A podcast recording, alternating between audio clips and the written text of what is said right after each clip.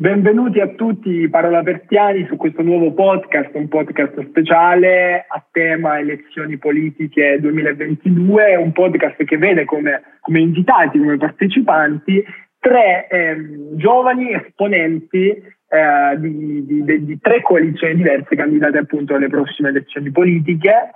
Aldo, che è un esponente del Partito Democratico, Andrea tesserato, eh, candidato, tesser, candidato, tesserato con eh, Fratelli d'Italia e Salvatore che invece è, è, un, è, un, membro di Azione.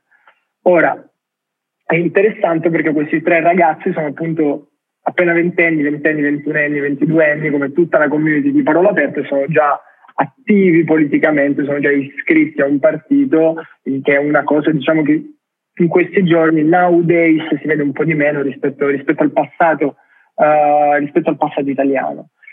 In primo luogo, ragazzi, vi chiedo di presentarvi partendo da Aldo.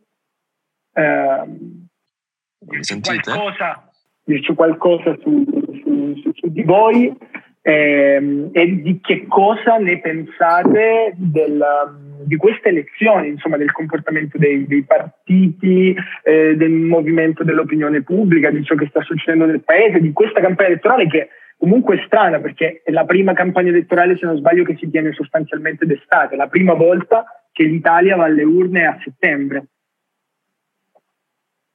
Prego Aldo, ti sentiamo. Beh, cosa pensare riguardo questa campagna elettorale è molto, tutto molto vasto, perché comunque eh, stiamo assistendo a quella che è una lotta più che altro eh, quasi, quasi bellica sotto certi punti di vista, da tutti i fronti quindi non solo quello confronto magari di destra o di sinistra, cioè noi vediamo Conte che se non sbaglio dice Renzi vieni sotto scorto, vice, vieni senza scorto viceversa, ma non, non, ricordo bene l'aneddoto, o comunque assistiamo ai eh, vari leader di partito che saltano magari gli incontri televisivi anziché confrontarsi o eh, Calenda che si quanto ho capito, si isola per fatti suoi di una sua televisione, mentre gli altri stanno leggendo. Cioè, diciamo che assistiamo a cose che un po' che personalmente non, ehm, non, condivido più di tanto, un modo di comunicare che secondo me è dannoso sotto certi versi, anche se ehm, in queste elezioni c'è quella che è una, è una cosa a mio avviso nuova, ovvero un'attenzione più... Eh, consapevole a quelli che sono i temi, di, i temi assistenziali. Mi è sembrato questo. Sarà perché comunque c'è una guerra in atto, sarà per la pandemia, però a differenza delle altre elezioni mi sembra qualcosa di più vicino in un certo senso, però mh, anche questo è molto da rivedere. C'è un progetto molto interessante che è 20 e 30, infatti poi forse ne parleremo, è una realtà autonoma che raccoglie ad esempio le istanze dei giovani dai 20 ai 30 anni, cioè, quindi diciamo eh, sotto certi aspetti non, non, condivido molti punti, sotto altri però diciamo sono abbastanza contento se di felicità si può parlare. Grazie Aldo. Andrea, vuoi dirci qualcosa tu? Sì, buonasera innanzitutto, grazie, grazie per l'invito e complimenti per l'iniziativa a parola aperta di cui faccio parte. Ehm, guarda, per quanto riguarda questa campagna elettorale, io sono rimasto da giovane attivista politico un po' deluso dai toni che si stanno utilizzando. Ho fatto un esempio Aldo poco fa e sono d'accordo, per esempio quello eh, di Conte nei confronti di Renzi, ma tantissimi nei confronti del nostro partito, che è l'unico partito all'opposizione, quindi mi piacerebbe che in questa campagna si rimettessero di più al centro i temi, si rimettessero di più al centro quelli che sono i programmi dei partiti senza scadere necessariamente nell'insulto, nella minaccia, nella diffusione di fake news, invece come è, come è avvenuto. Salvatore, prego. Allora, innanzitutto grazie mille per l'invito Andrea, a tutti i ragazzi di Parola Aperta che seguo sempre con, con molto molto interesse. Uh, io penso di questa campagna elettorale che ci sono stati sostanzialmente due grandi problemi. Il primo eh, è stato quello della tempistica, perché una campagna elettorale di un mese scarso, togliendo agosto in cui non si è fatto nulla, soprattutto per noi militanti e attivisti, eh, è veramente, veramente triste, eh, rende la militanza molto, molto più frenetica e lascia poco tempo per concentrarsi anche con più calma uh, sugli eventi, sulle iniziative e sul dialogo con, uh, con, i cittadini. Il secondo tema è quello che hanno citato Aldo ed Andrea, e cioè quello dei toni, uh, ma anche quello della comunicazione. Mi sorprende che Aldo non ricordi che è stato proprio Enrico Letta a rifiutare ogni tipo di confronto con Carlo Calenda e Carlo Calenda ha deciso di fare un contro, diciamo, un, un controdibattito proprio perché eh, è stato posto un veto sia da Letta che da Meloni e ricordiamo anche che all'invito di Mentana eh, il 23 settembre in chiusura di campagna elettorale eh, ad un confronto tra tutti i leader di partito sostanzialmente Carlo Calenda e forse Giuseppe Conte sono stati gli unici eh, ad accettare questo confronto. Io penso eh, con grande forza che la politica debba vivere di confronto, debba vivere di dialogo e trovo al limite dello scandaloso che non vengano fatti eh, confronti televisivi, ma anche pubblici, ce n'è stato solamente uno, se non sbaglio, ehm, durante una campagna elettorale solamente per tornaconto appunto eh, di voti. Eh, ricordo che eh, quando Silvio Berlusconi arrivò quasi al 40%, e, diciamo, non aveva nessun tipo di, di, interesse a fare confronti con altri, ha fatto confronti così come Prodi, così come Renzi quando ha raggiunto il massimo risultato nella storia del PD. Uh, quindi trovo veramente, veramente triste che, che, si abbia timore di perdere qualche voto quando si dovrebbe invece essere fieri delle idee che si portano in campagna elettorale. Ti ringrazio Salvatore, giusto perché hai chiamato in, casa, in causa Aldo, gli chiedo se in qualche modo voglia, voglia rispondere. Ma personalmente mh, mm, sì, rispondo semplicemente come ne abbiamo parlato anche eh, in sedi separate. Questo mh, di oggi non è un podcast a livello ovviamente propagandistico, ce ne stiamo discutendo come appunto dei giovani ragazzi che si interessano di fatti di politica. Dal mio punto di vista eh, non posso che riconoscere il fatto che Enrico Letta non sia personalmente una figura nella quale io posso riconoscermi al, al massimo, perché comunque io ad esempio non condivido quella che è la, la riduzione ad un voto basato sul scegli, cioè o con noi o con Putin, cioè o con noi o, o la carbonara col guanciale con la panna, non ricordo che, cioè quindi diciamo che un pochino pure il bus ecologico l'ha trovata un po' come faceva Renzi con la Smart.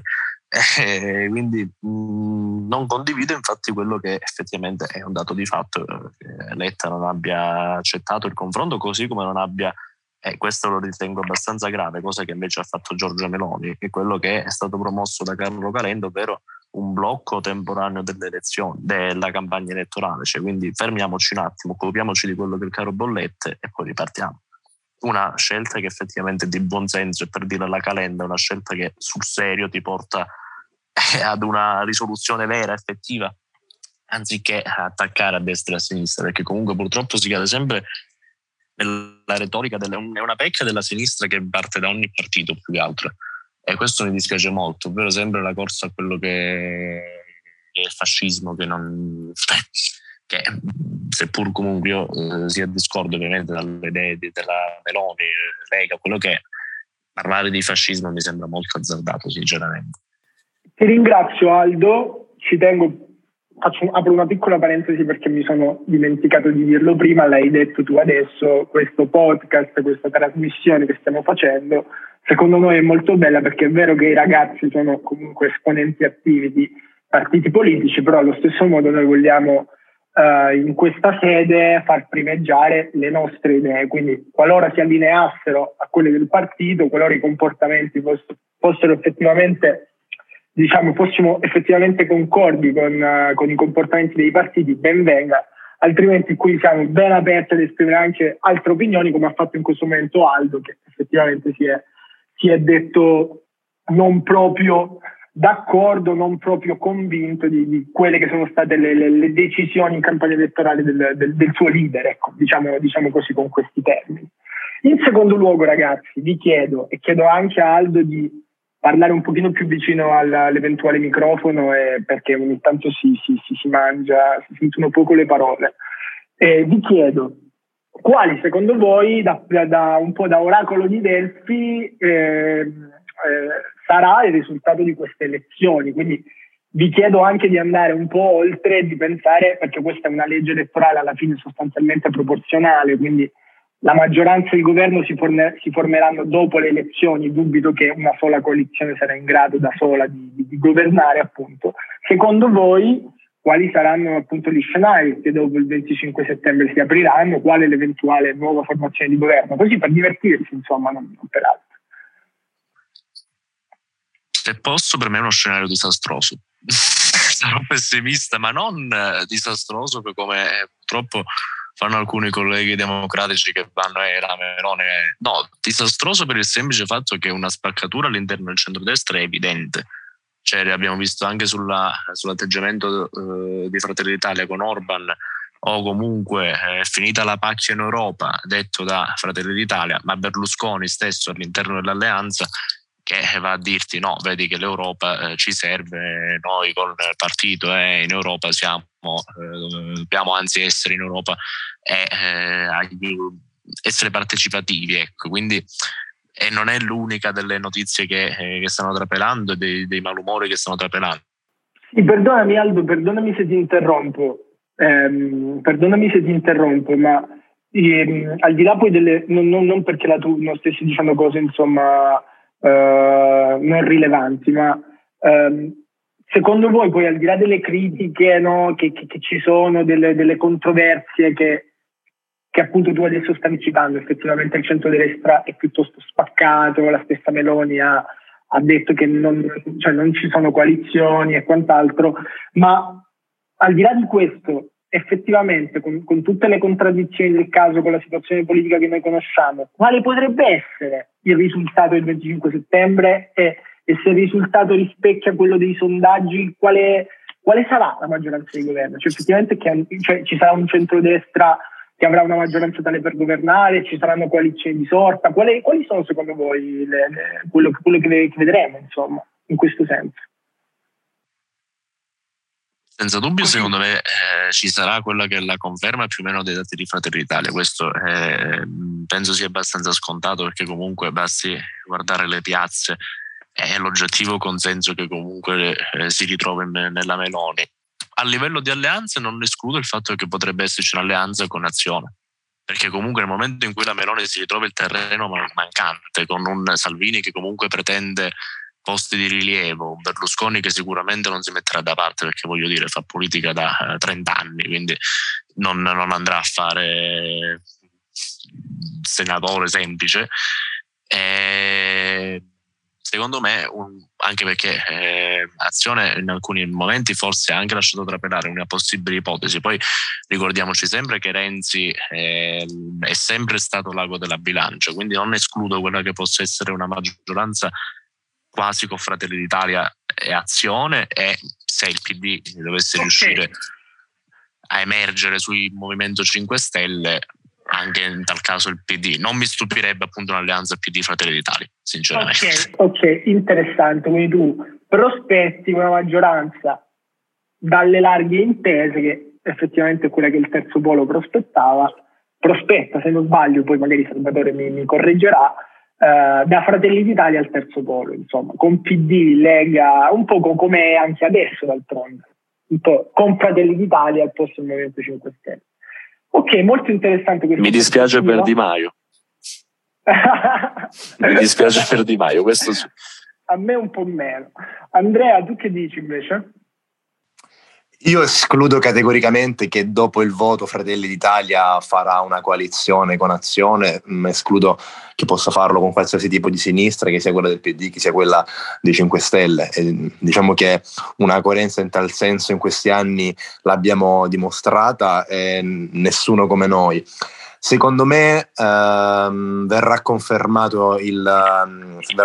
le previsioni di sondaggi, mi auguro di sì, mi auguro che ehm, il Presidente Mattarella possa conferire il giorno dopo del voto un mandato a Giorgia Meloni e non vedo perché non lo debba fare e mi auguro che eh, possa qualora dovesse avere qualora, scusami Andrea se Vai, Andrea. però chiaramente qualora ci fosse una, un quorum chiaro fuori dalla coalizione di centrodestra è difficile che Mattarella si, si astenga. Il punto è vedere se effettivamente la coalizione raggiungerà un 46% importante, insomma, bisogna vedere questo aspetto qui. Senz'altro, tra di noi tra di noi comunque c'è un clima di, di, ottimismo, mi auguro proprio che possa essere così e aggiungo che secondo me Andrea eh, la grande sfida di queste elezioni è che la politica torni a fare la politica. Ci sono coalizioni come quelle, eh, quella del cosiddetto terzo polo, che poi è un quarto polo, siccome il terzo sarà il Movimento 5 Stelle, che eh, si candida dicendo vogliamo Draghi come presidente del Consiglio. Io penso che dopo 11 anni in cui il Presidente del Consiglio è stato frutto di giochi di palazzo, è stato frutto di tecnicismi, non sia più un tecnico, ma che sia la politica ad esprimere un Presidente del Consiglio che sia politico e non tecnico. La politica non deve essere commissariata, la politica deve tornare ad avere la propria dignità e uh, sono convinto che in queste elezioni questo possa accadere e mi auguro che possa accadere con Giorgio Meloni, con la coalizione di centrodestra.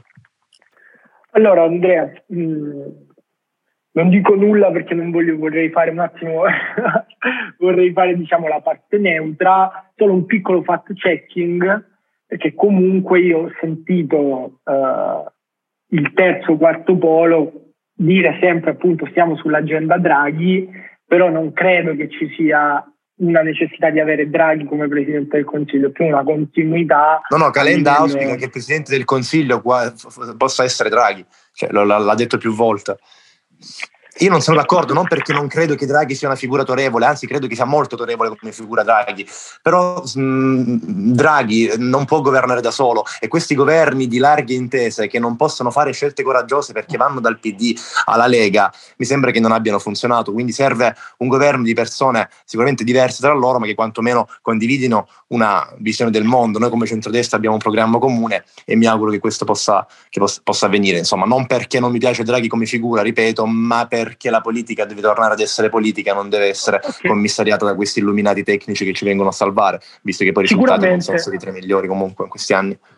Sicuramente questa, questa, è la tua opinione, che si può, appunto, si può, si può, però tu parli di, secondo te è un momento in cui servono scelte coraggiose, quindi questa è la tua, la sintesi diciamo. Salvatore, esatto, si deve fare riforme dici? coraggiose. Salvatore, tu che dici? Allora, io Rispetto intanto... alla domanda iniziale della, della, sì, sì, del futuro, poi se vuoi secondariamente rispondi pure a quello che hai sentito ora Certamente. Rispondo volentieri a tutte e due. Allora, la mia opinione su quello che succederà dal 26 settembre è la seguente.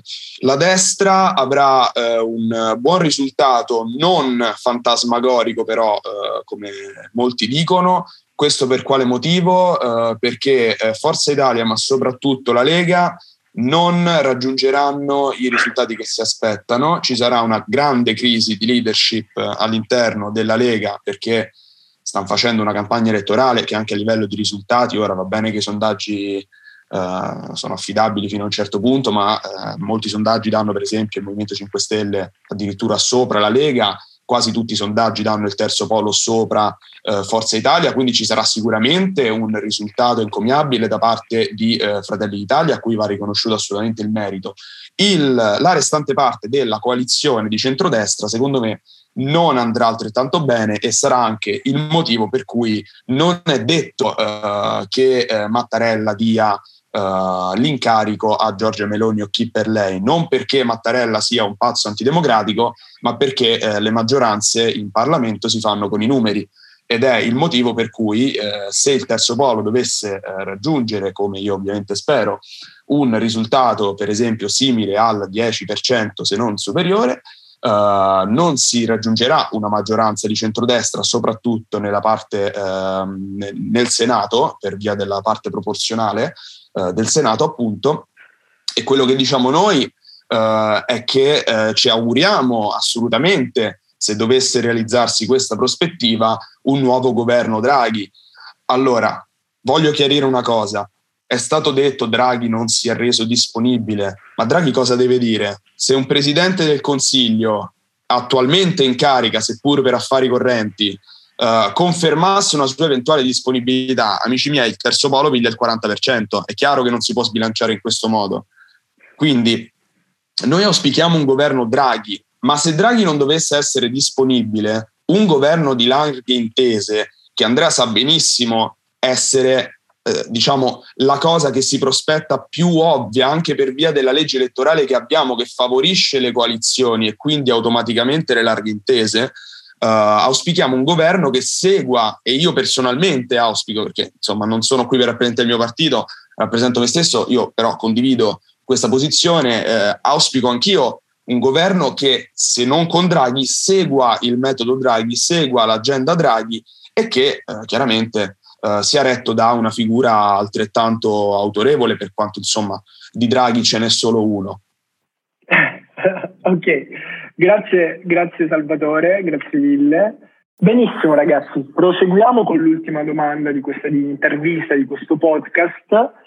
E la domanda è quella che personalmente non vedevo l'ora di farvi, anche perché in realtà non avevo mai avuto modo di, di, di discutere personalmente con voi di questo. Ovvero, quali sono l'insieme di motivazioni no, che vi hanno portato a fare un, questa scelta, che è comunque una scelta eh, non convenzionale oggi, come dicevo all'inizio del podcast, di iscriversi, tesserarsi in un partito politico eh, già in, uh, così presto, prima di aver finito gli studi universitari, prima di avere in mente probabilmente, prima di iniziare un vero e proprio cursus honorum, anche se Aldo per esempio sappiamo essersi candidato a, alle comunali del suo paese recentemente e quant'altro, però anche lì più come non proprio come una voglia di no, cioè, come un inizio, una, fare della pratica e quant'altro, però eh, difficile da conciliare con gli studi universitari e con tutta un'altra serie di interessi e quant'altro. Quali sono dunque le, le motivazioni che mi hanno spinto? Mi hanno detto sì, io faccio questo passo voglio fare politica attiva, ma farla all'interno di un partito, perché molti altri potrebbero dire io faccio politica attiva, ma non voglio espormi all'interno di, di un partito che magari è così pieno di contraddizioni, no? si entra già all'interno di logiche di altro tipo, più lontane dalla politica ideologica, diciamo in questo senso. Cioè, dal, non, saprei come dire, io stesso mi sento un po' lontano dai partiti, no? Quindi prego ragazzi, eh, rispondete pure a questa domanda. Scusate se sono stato un po' prolisso. Beh, come hai detto tu, io eh, sono stato appunto candidato già nel mio, nel mio, comune, tra quella che però era, un, era ed è una, un'associazione che è la Migliore Calabria. È, eh, è una diciamo, è figlia di quella che è il Partito Democratico e eh, orgogliosamente ne sono appunto il coordinatore, quindi preferisco, ecco, su questo, ecco, puntualizzare questa cosa qua. Eh, nel PD, eh, però, perché giustamente nel PD? Il PD è ehm, più che altro un partito che ehm, mi ha dato modo di esprimermi, di esprimermi, esprimermi particolarmente eh, in Calabria, quantomeno nel mio territorio. Diciamo che a differenza di quello che era il centrodestra anche in quel livello, ha sempre fatto, sempre riuscito a fare rete e a ehm, diciamo, a trovare appunto eh, idee, proposte giovani come me, ma come anche tantissimi altri ragazzi. Mm, quindi il motivo non è diciamo tanto filosofico o altro dietro questa scelta personale, però il perché invece di una scelta di rendere attivo all'interno della politica o comunque attivo all'interno di un partito mm, lo si ritrova in quello che forse è un tratto personale appunto del mio carattere, quello che è comunque di eh, odiare eh, l'indifferenza su quelli che sono appunto determinati temi. Cioè se qualcosa si può fare, perché non farlo? Cioè, ho, sempre, ho sempre odiato la frase le cose vanno così, lascia stare. Cioè comunque è bello provarci e avere qualcosa appunto che ti permetta di cambiare le cose. Questo non, cioè, la politica è la massima espressione di questa, di questa cosa qui, quindi non è impensabile cambiare le cose se tu comunque dentro le, cioè a mio avviso è impensabile cambiare alcune cose se tu dentro le istituzioni non ci sei o se comunque non hai voce in capitolo, cioè è abbastanza conseguenziale la cosa. Cioè puoi scendere in piazza, però mh, se sei Mister X non, non, hai poi tanto seguito. Un po' abbiamo visto come è successo con le sardine, cioè le sardine sono scese in piazza, hanno fatto un casino, sono andate in prime pagine di Repubblica, la stampa, eh, però poi si sono disintegrati sostanzialmente. Quindi eh, è importante ecco, entrare anche in un partito, ma allo stesso tempo avere anche la grinta, l'idea di creare anche movimenti come quello che per quanto mi riguarda la migliore Calabria, quindi movimenti anche autonomi, perché poi purtroppo i partiti sono comunque una, un'organizzazione un po' obsoleta ai tempi nostri, quindi mh, è difficile, comunque si parla sempre di eh, organizzazioni gerarchiche, quindi sei sempre, è oggettivo dirlo, cioè sarebbe inutile nascondersi, comunque sei sempre soggetto a presidente di partito, al capogruppo di partito, cioè quindi eh, non hai ecco, proprio quella, quella libertà, a mio avviso, che puoi trovare appunto in dei movimenti proprio. Ecco, l'idea del Movimento 5 Stelle, giusto per magari provare ad avere la par condicio di quello che assente, eh, era un'idea molto valida. Cioè, me, io infatti nei punti che mi piacciono e che il PD infatti vorrebbe riportare è quello di rivisitare il reddito di cittadinanza, che comunque è una proposta, a mio avviso, sensata, anche se deve, deve, essere accompagnata da quelle che sono misure che aiutino a sviluppare il lavoro, quindi non solo bonus. I 5 Stelle erano partiti benissimo, è un po' magari, non è nel mio stile partecipare magari ai vaffadei di Grillo, però eh, comunque eh, l'idea di base era bella. Purtroppo però nel momento in cui rientri all'interno del, dei progetti politici le cose cambiano un po'. Mi permetto giusto di riprendere quello che ha detto eh, Andrea prima sì, la coerenza in Fratelli d'Italia c'è stata, però dobbiamo dire che la coerenza c'è stata eh, sempre nell'opposizione, cioè è facile in un certo senso essere coerenti in un'opposizione dove sostanzialmente ci sei solo tu all'interno del governo di prima. C'è un conto, secondo me, è trovarsi dinanzi a, a, ad altri politici, ad altri in altre situazioni dove sei per forza di cose costretto a dialogare con gli altri partiti e a raggiungere accordi con gli altri partiti, non solo partiti, ma anche accordi internazionali. Cioè, quindi lì è come se questo Perdonami. è il mio avviso, ecco, chiudo subito. Perdonami Aldo, perdonami se ti ho interrotto è che non, no, abbiamo, abbiamo, poco tempo. Per sintetizzare insomma la tua visione, mi ricorda molto una frase che mi disse una volta la mia professoressa di filosofia alle superiori, eh, lei la diceva in riferimento ai media, però io ora la, la, la, la sposto sui partiti. I partiti non sono una cosa buona, ma è l'unico mezzo che abbiamo per, per, per fare quello che ci prospettiamo di fare. Quindi questa diciamo un po' la sintesi del tuo pensiero. Prego Andrea. Allora, io innanzitutto um, solamente un piccolissimo appunto, una piccolissima parentesi per quanto riguarda la coerenza che abbiamo avuto all'opposizione. Certo. Sì, l'abbiamo avuto all'opposizione perché non siamo mai non abbiamo mai avuto quelle percentuali come quelle che potremmo avere in questa tornata elettorale che ci hanno consentito di governare il paese. E noi, a differenza degli altri, se non abbiamo il voto popolare, non entriamo dalla finestra come fa il PD. Quindi andremo al governo qualora gli italiani sceglieranno di votare Fratelli d'Italia. Io ho iniziato a fare politica quando avevo solamente 14 anni.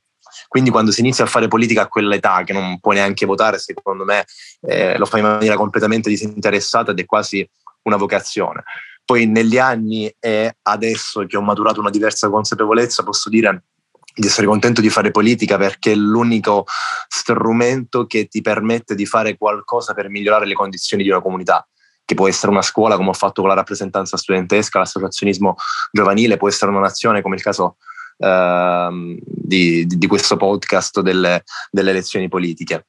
E, ehm, e, quindi questo, insomma, sono d'accordo con quello che ha detto Aldo perché l'ha, l'ha, detto anche lui, non sono d'accordo con quello che ha detto Aldo in merito ai presupposti, alle idee di partenza del Movimento 5 Stelle, però perché io non sono per una politica contro tutto, non sono Vabbè, per una politica evitiamo... che vuole distruggere sono una politica, di... una politica, che vuole costruire eh, ed è semplice girarsi dall'altra parte e dire la politica fa tutto schifo. Io non, non, sono di questa idea, ci sono politici ottimi e politici pessimi perché la politica è lo specchio della società che rappresenta e quindi sta a ognuno di noi scegliere come farlo. Poi apprezzo tantissimo Salvatore, apprezzo tantissimo Aldo perché in generale il fatto che un giovane creda in qualcosa è la cosa più bella di tutte e, e quindi sono contento di ritrovarmi qui con loro la vostra vocazione politica da paraculo sta emergendo. Prego, Salvatore.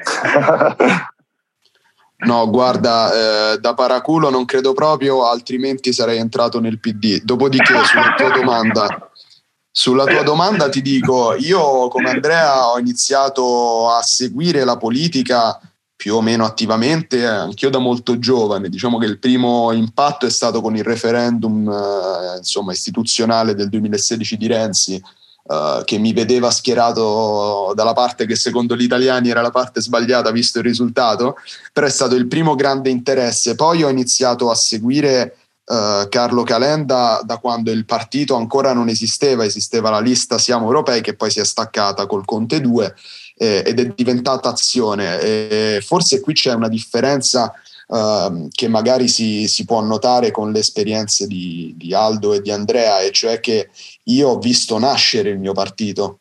Io ho visto nascere e crescere il mio partito in questi, il partito ha due anni e mezzo, io sono tesserato da due anni, lo seguo praticamente dalla nascita, l'ho visto nascere, l'ho visto crescere, mi sono diciamo identificato sì negli ideali sicuramente, ma soprattutto nel metodo che, che, veniva utilizzato per scrivere le proposte, come venivano organizzati i gruppi e tutto quanto, e poi si è costruita una grande, grande famiglia. Se posso aggiungere perché secondo me vale veramente la pena. Tu hai detto prima, Andrea, è difficile conciliare l'attivismo, la mobilitazione con, per esempio, l'università, gli impegni, lo sport. Per dire, io lo farei sì, volentieri, sì. però... No, ma io sono d'accordo con te. Sono d'accordo con te. È difficile. Ci vuole sacrificio come per qualsiasi cosa che richieda eh, che richieda interesse e partecipazione, però secondo me per un giovane appassionato è la cosa più bella del mondo e se posso aggiungere veramente, poi mi taccio, eh, una frase che ci piace sempre ricordare eh, nel terzo polo del, um, del politico statunitense Ralph Nader, se, ti occupi, se non ti occupi di politica, la politica si occuperà di te. Questo è veramente forse il motto più importante che un giovane dovrebbe avere fisso nella testa quando ragiona di politica e Mm, mi viene una grande tristezza sentir dire ragazzi, eh, ma tanto è tutto magna magna, eh, sempre per rispettare la par condicio uno vale uno, eh, cose del genere, secondo me sono, sono veramente la morte del dialogo, della politica e dell'attivismo. La politica si occuperà sempre di te, quindi secondo me è una delle cose più onorevoli del mondo, come diceva Andrea eh, vedere giovani ragazzi e ragazze che si impegnano, che si interessano, è una delle, è una delle cose che dà più soddisfazione anche, un giovane, anche a un giovane come me. Quindi il, il, mio invito è quantomeno di interessarsi, non bisogna fare attivismo, uh, ma l'interesse è necessario per essere innanzitutto cittadini consapevoli. Beh, certo, certo, grazie Salvatore. La mia domanda verteva proprio su, su, su una cosa di, un po' diversa, appunto come mai puoi fare la scelta di di iscriversi, no? Perché io, per esempio, prendo me come esempio, perché chi, altro, chi altri potrei prendere, mi interesso di politica, però storco ancora il naso, non completamente per il momento, all'idea di, di iscrivermi. Detto questo, magari affronteremo la questione partiti sì o partiti no e come si farà la politica del domani in un'altra sede. Sarebbe una cosa molto interessante, anche perché i, gli assetti istituzionali si stanno evolvendo, non è detto che i partiti, diciamo così, strumento nato nel Novecento saranno poi anche gli strumenti principali di mediazione tra elettorato e, sovra- e sovranità nel, nel, prossimo futuro. Magari la, le scienze politiche ci regaleranno qualche nuovo sistema, qualche nuova riforma, chi lo sa. Detto questo, vi ringrazio tantissimo ragazzi per, per questa per questa opportunità, insomma, per questo confronto. E, ehm, questa settimana appunto su Prova Aperta usciranno sarà tutto a tema lezioni, sarà tutto con le vostre facce perché avete anche contribuito eh, in altri modi Ehm, ricordo agli ascoltatori di seguire tutti i canali di Parola Aperta, non solo quello Spotify, ma anche quello Instagram, adesso quello TikTok, stiamo riemergendo su Facebook, abbiamo qualche intervista su YouTube e chiunque voglia entrare a far parte della grande famiglia di Parola Aperta non esiti, non esiti a contattarci. Quindi grazie a tutti ragazzi e ci vediamo alla prossima.